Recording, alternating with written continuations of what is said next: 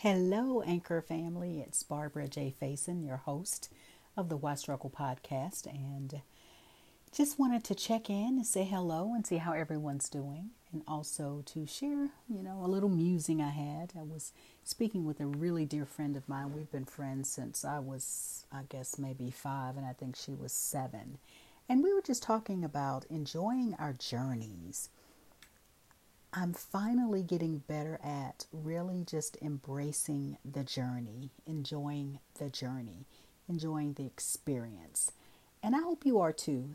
You know, we have so much coming at us all the time.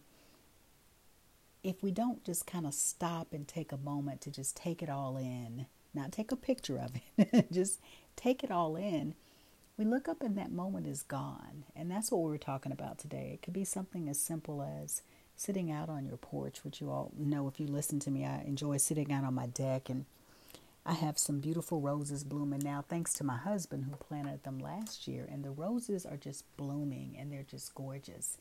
If you follow me on Instagram or Facebook, you'll see the pictures of them.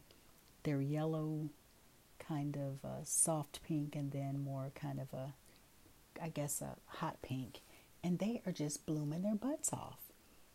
And it's just so nice to sit on the deck, even if it's for five minutes, and just look out and take all that beauty in, to just experience how last week I barely saw buds, and then this week they are just in full bloom. I was sitting out as I was talking to another good friend of mine. I was sitting out on the deck, and these birds were out in the at the bird feeders in the back of my yard. I have a bird feeder, and there's some more roses back there, and that was compliments of the people we bought the home from. They left their bird houses. We had bird feeders, so we just added the bird feeders to it. And they just come, and I think yesterday evening I was sitting there, maybe it was in the afternoon, and a beautiful cardinal came by, two bluebirds, two blackbirds, and then two just kind of brown birds. And they were all just in the backyard. I really felt like they were trying to talk to me. They were just talking and just doing what birds do. And I just sat there and I just took it in. I just enjoyed that moment. I enjoyed the experience and just enjoyed it. I looked up at the sky and looked up at all that was going on around me and just just felt immense gratitude. So I just wanted to share that with you all to just hopefully have a gentle reminder to just stop and take things in. You know, there will always be another moment waiting to present itself. Just, if you can, stop and take a few breaths, maybe put your hand to your heart. Just look around, see what you can see, hear, feel, experience, and just take it in.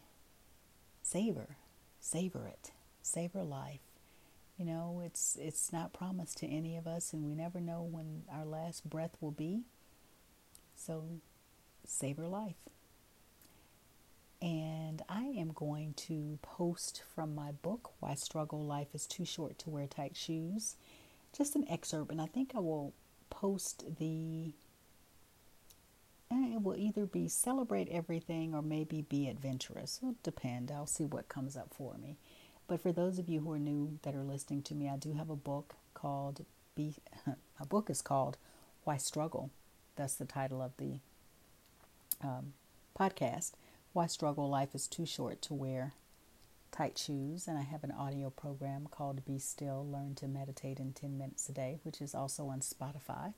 And there are 10 minute meditations for you to take in and again savor life and just be present with the moment through breath awareness.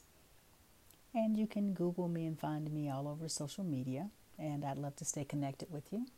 Let me know your thoughts on how you're savoring life.